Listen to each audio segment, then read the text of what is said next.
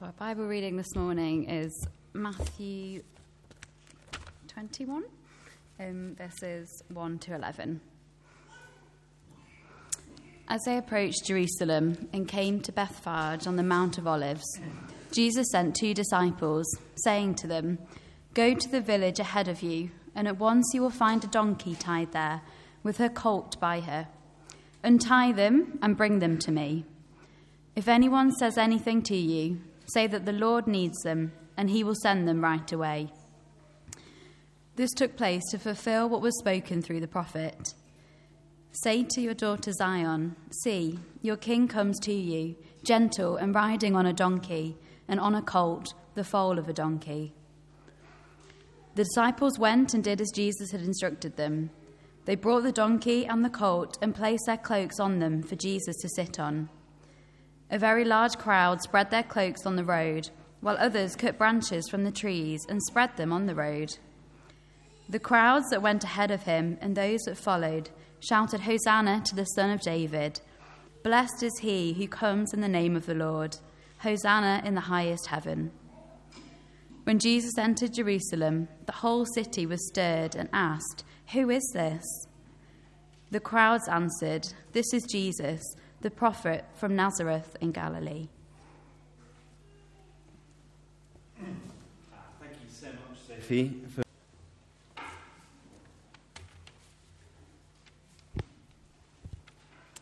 the next Bible reading is Psalm 118. Give thanks to the Lord, for he is good. His love endures forever. Let Israel say, His love endures forever. Let the house of Aaron say, His love endures forever. Let those who fear the Lord say, His love endures forever. When hard pressed, I cried to the Lord. He brought me into a spacious place. The Lord is with me. I will not be afraid. What can mere mortals do to me? The Lord is with me. He is my helper. I look in triumph on my enemies. It is better to take refuge in the Lord than to trust in humans. It is better to take refuge in the Lord than to trust in princes. All the nations surrounded me, but in the name of the Lord I cut them down.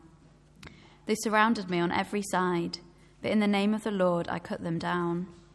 They swarmed around me like bees, but they were consumed as quickly as burning thorns. In the name of the Lord I cut them down. I was pushed back and about to fall, but the Lord helped me. The Lord is my strength and my defense. He has become my salvation.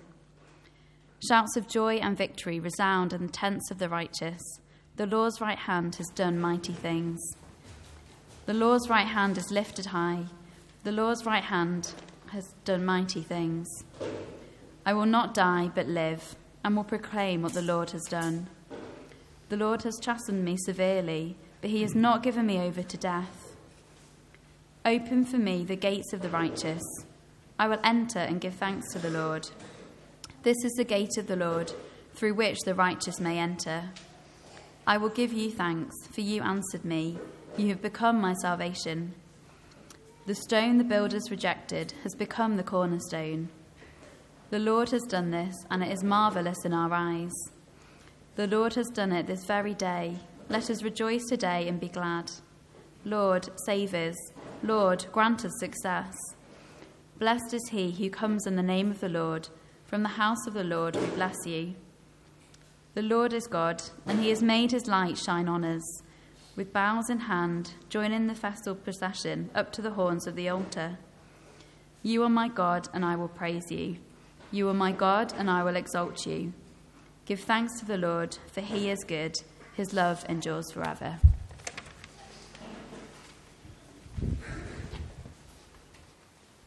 Thank you, Sophie. Morning, everyone. Uh, my name's Johnny, and I'm one of the church family here. And I thought we'd start with a quote that I'll pop on the screen. I was reading a blog a couple of weeks ago uh, and, and saw this quote on there, and I wonder what you make of it. I'll just get this. It says this The idea of love is inside your head and cannot be realized in real life. Love is an illusion. I wonder what you make of that. That love's just inside your head Um, is, is love a, a kind of a chemical reaction inside our brains? Is it just a social thing that we've all come up with? Uh, an idea that's not real and, and doesn't actually work in real life? And you know, some people think that about human love, and perhaps you think that's kind of cynical. But there's certainly a lot of people who think this way about God's love, isn't there? You know, we've, we've all heard plenty of times Christians saying that God is love. And often that can feel like a very fuzzy, distant thing, a sort of fluffy love that's a bit of an illusion. It's not real, it can't be realized in, in real life, in our lives. Well, we have a song here that we've just read, Psalm 119, that says differently.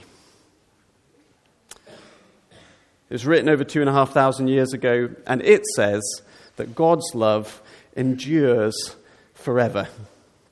And that song is going to take us on a bit of a journey.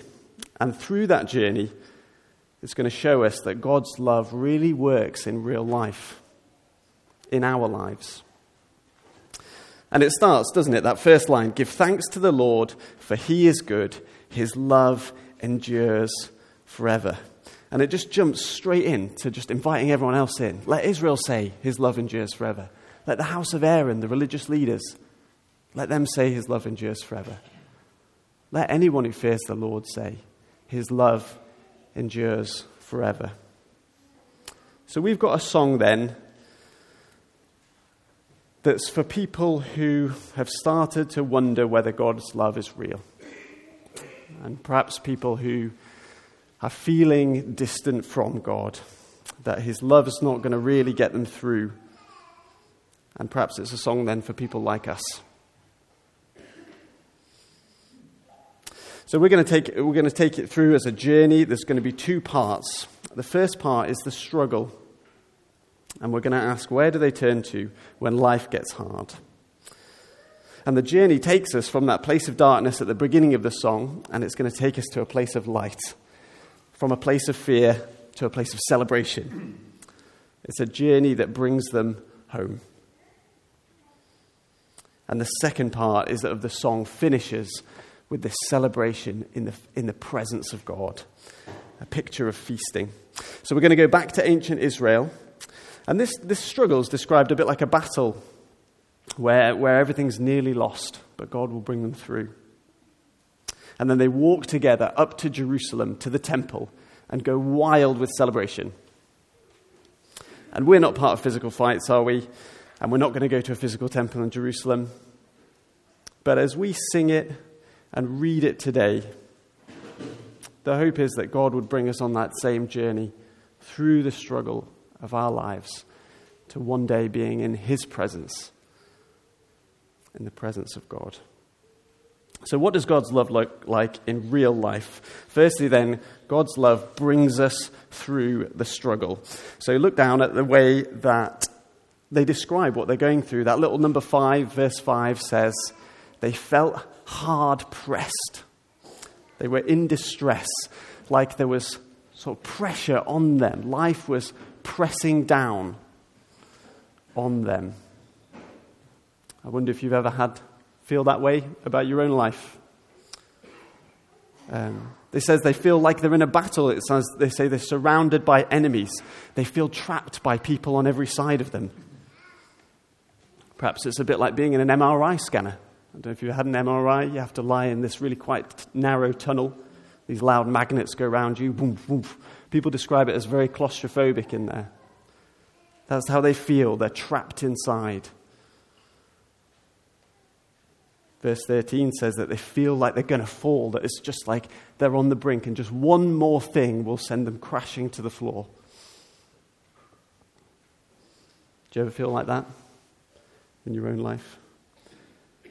And this was written, of course, back, way back, thousands of years ago, when, when Israel had actual battles and there were people invading their land who would come and try and kill them, and they would have to fight and survive.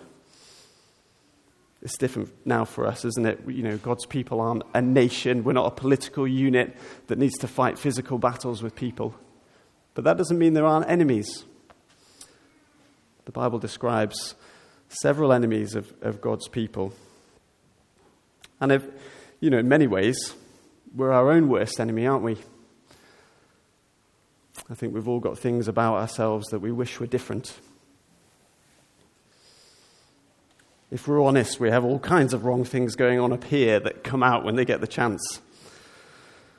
So perhaps for us, being surrounded by enemies is not so much other people out there, but it's the way that we mess our own lives up. When we keep doing the things that we know that we shouldn't, when selfishness comes out in anger, when we get into the cycle of habits that we know are damaging us or, or people around us. We can feel like we're losing the battle with ourselves to be a good person.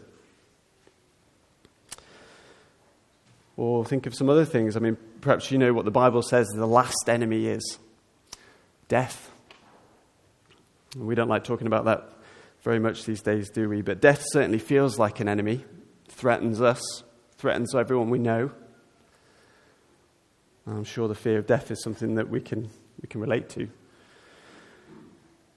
Or maybe for you the battle is different. Maybe it's with temptation or with fear or despair. But here they are in the psalm, they're in the battle. Where do they go to for help? They're there just like us, with all kinds of enemies in their lives. Where will they turn to for help? Verse 5 says, I cried to the Lord. He brought me out into a spacious place. The Lord is with me. I will not be afraid. What can mere mortals do to me? They go to God for help and they find that His love brings them through the struggles in their lives.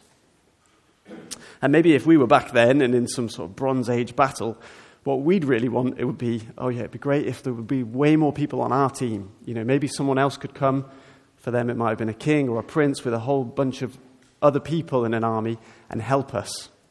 That's what we'd ask for. But that's not where they go. They repeat it again and again. It's better to take refuge in the Lord than to trust in humans. It's better to take refuge in the Lord than to trust in princes. And it sets up for us, as we read it, the question like, where do we turn to when we're in trouble? When life is a struggle?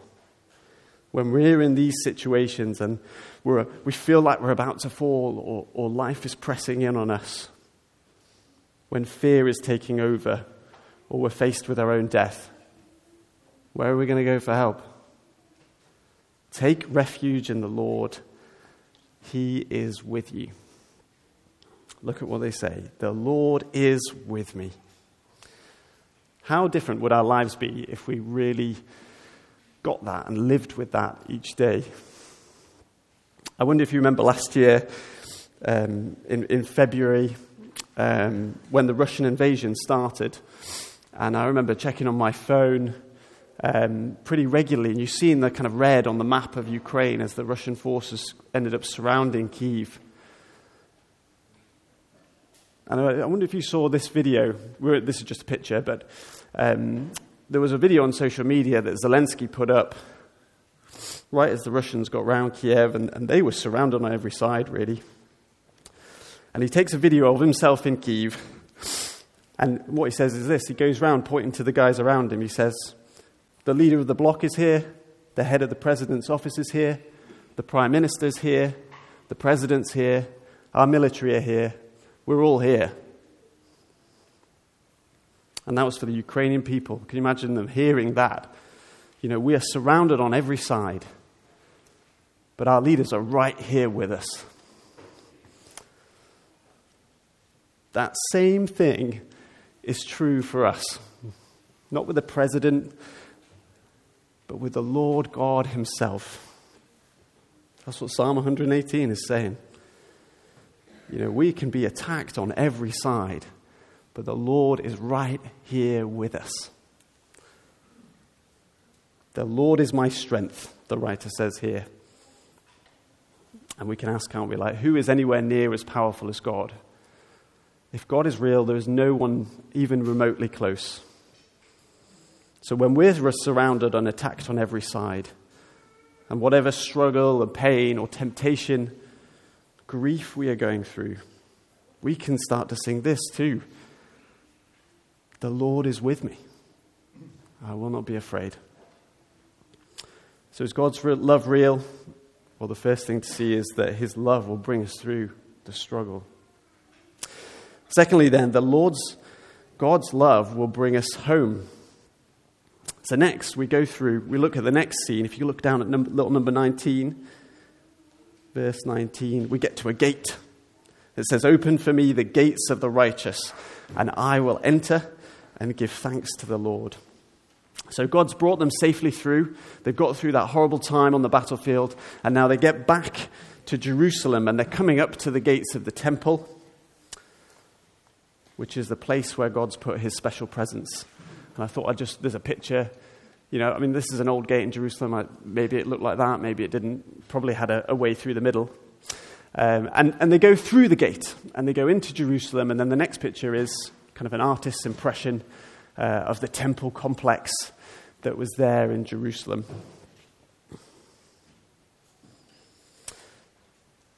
Now, this is a place where God said that He's put His special presence. And we know that God is everywhere, don't we? And um, He doesn't need a house to live in. But this huge temple building was where God had said to the people that His special presence was there. And that was where they were to come and meet with Him and worship Him. And in that temple complex, there was an altar where they would worship.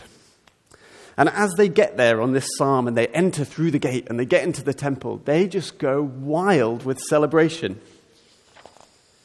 And you get this sense as you're reading through that the, the song, this, this crowd are singing, you know, they're just cheering, uh, maybe as they see the returning people coming back from the battle, perhaps even with the king leading them through the gate.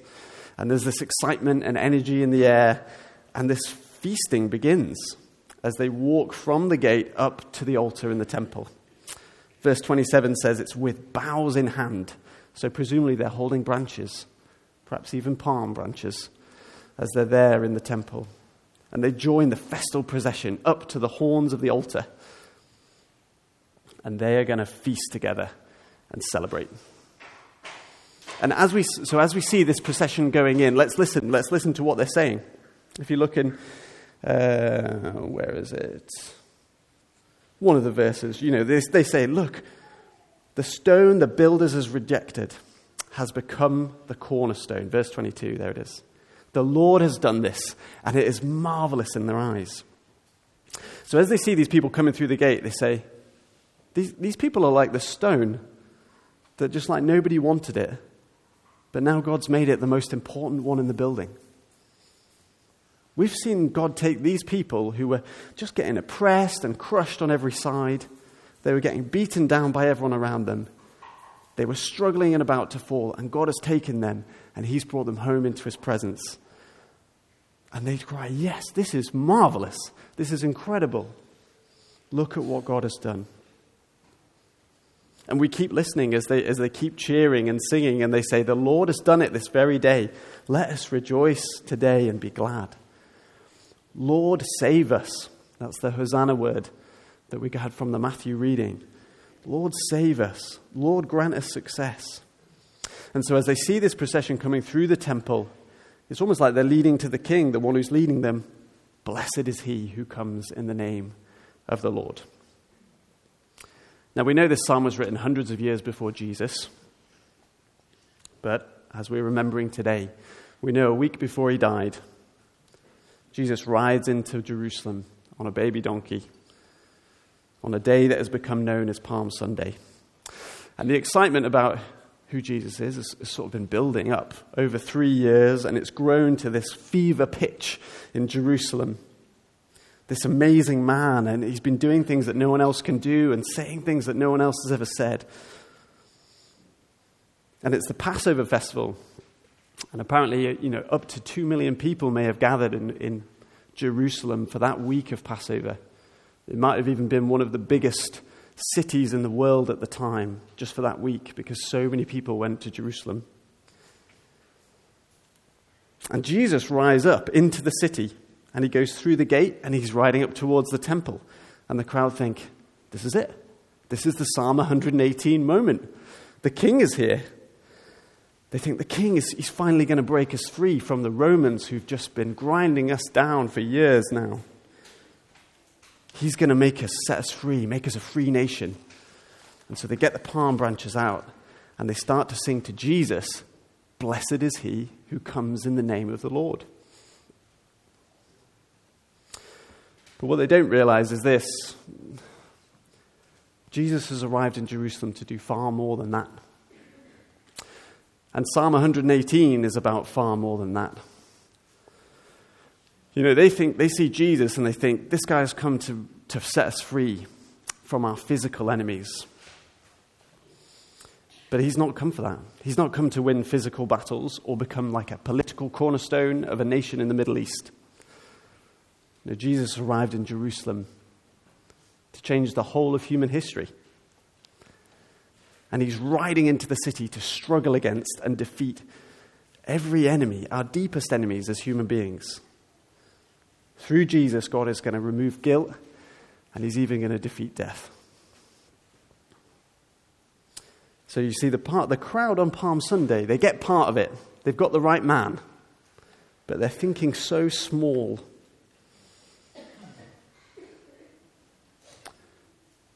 It's not just the Roman soldiers that they need to be set free from, it's our worst enemies, isn't it?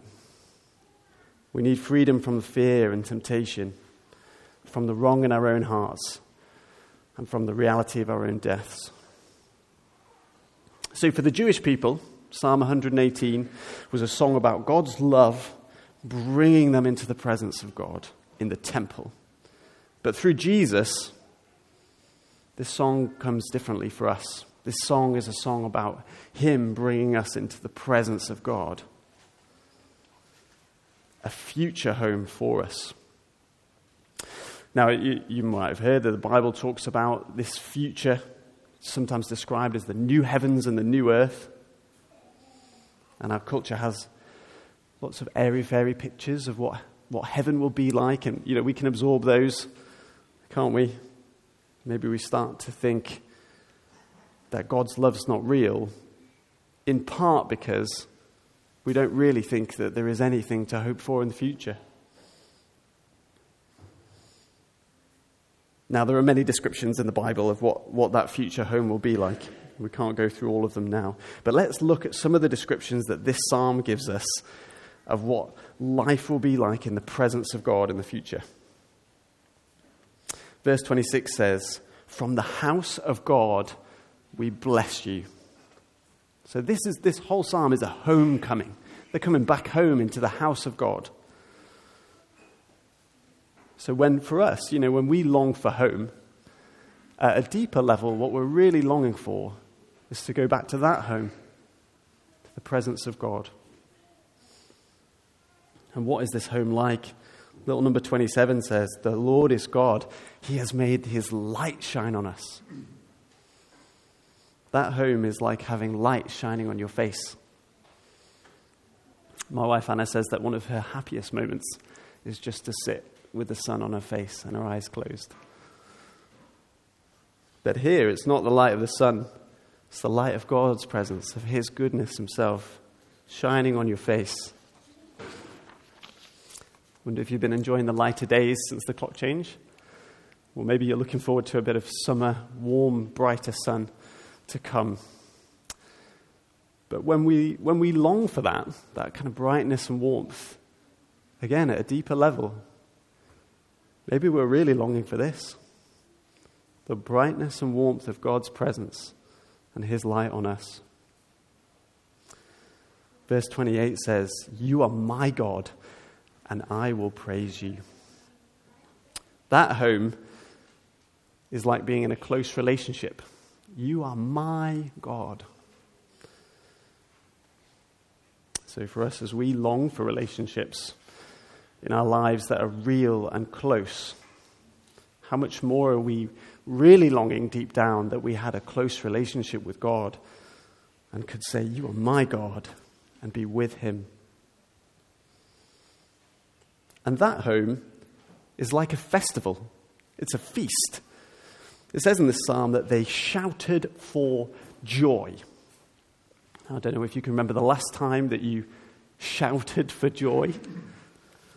I don't actually know what that would be for me. Um, but for them, this is one of absolute wild celebration. They're in God's presence and they love it. For them, this is like being at a gig and singing at the top of their voice. It's like playing in an orchestra and just being lifted by the music. It's like being in a pub after, the, after your team's won the match. Or maybe this is one for Neil and Liz. It's like being at your son's wedding, at a family wedding.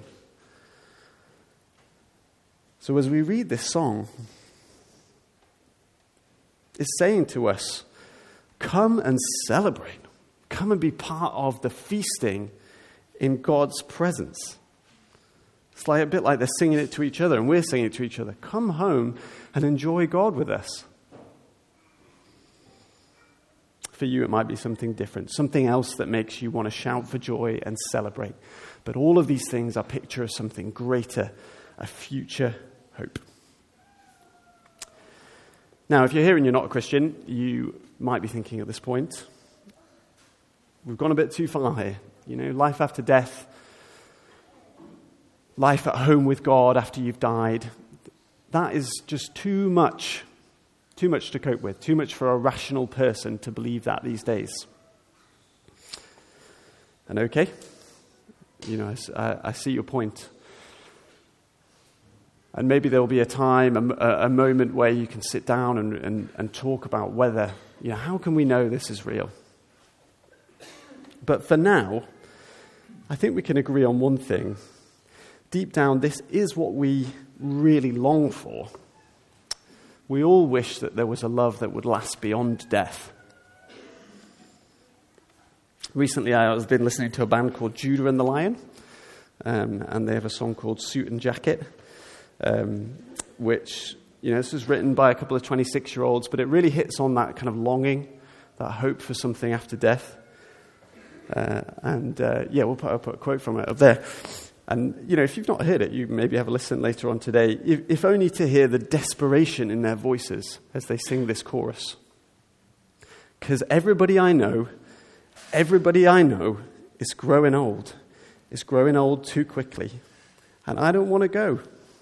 So, how am I supposed to slow it down so I can figure out who I am?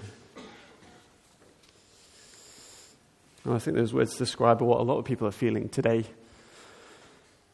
and maybe it resonates with you as well. I need to figure out who I am because life is slipping away way too quickly. Now, now, human love will always come to an end.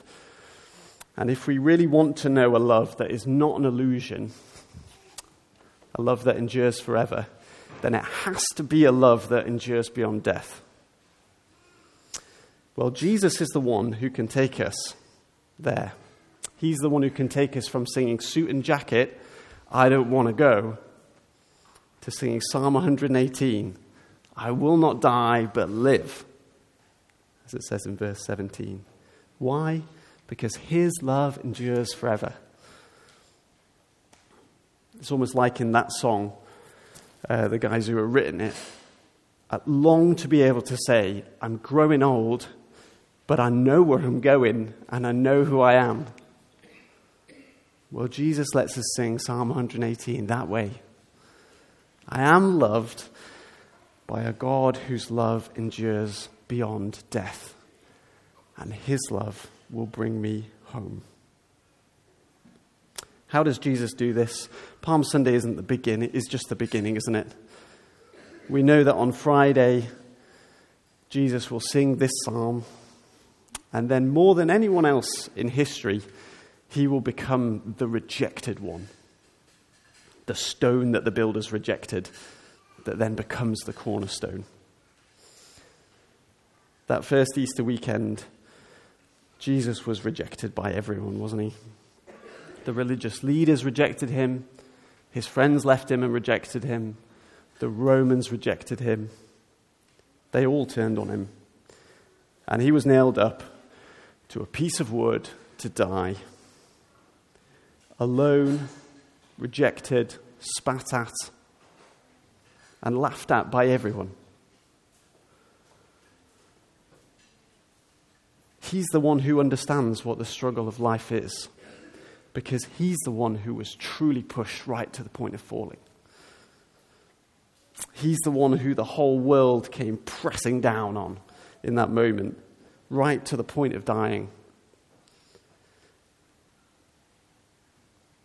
And this isn't a spoiler, is it? But three days later, God took that most rejected one and raised him from the dead and made him the cornerstone. And by doing that, he gives everyone in the world the chance to go on the journey of this psalm, to join Jesus in entering through the gates of the righteous into the presence of God. Later, one of Jesus' friends, Peter, describes it this way You put him to death by nailing him to a cross, but God raised him from the dead, freeing him from the agony of death because it was impossible for death to keep its hold on him. And if we trust in Jesus, he will make it impossible for death to keep its hold on us. So, is the idea of love, of God's love, inside your head? Is it something that can't be realized in real life and is just an illusion? Well, God is saying today through this psalm that that couldn't be further from the truth. Do you long for a love that is real, a, long that's, a love that's going to endure forever? Well, look at Jesus this Easter. Look at how he loves you so much that he would be totally rejected for you. Look at how he loves you so powerfully that not even death can stop him. And look at how he brings us through the struggle of this life and brings us home. And then you too will be able to sing the last line of the song Give thanks to the Lord, for he is good, and his love for you is real, and it is going to last forever. So let me pray for us all. Father, even just hearing this again, we do long for this. We long to be home with you. And we're so glad that you're here with us in the hard things that we go through in this life. We're so grateful for your love. And we really are looking forward to the day when we can come home and be in your presence. Amen.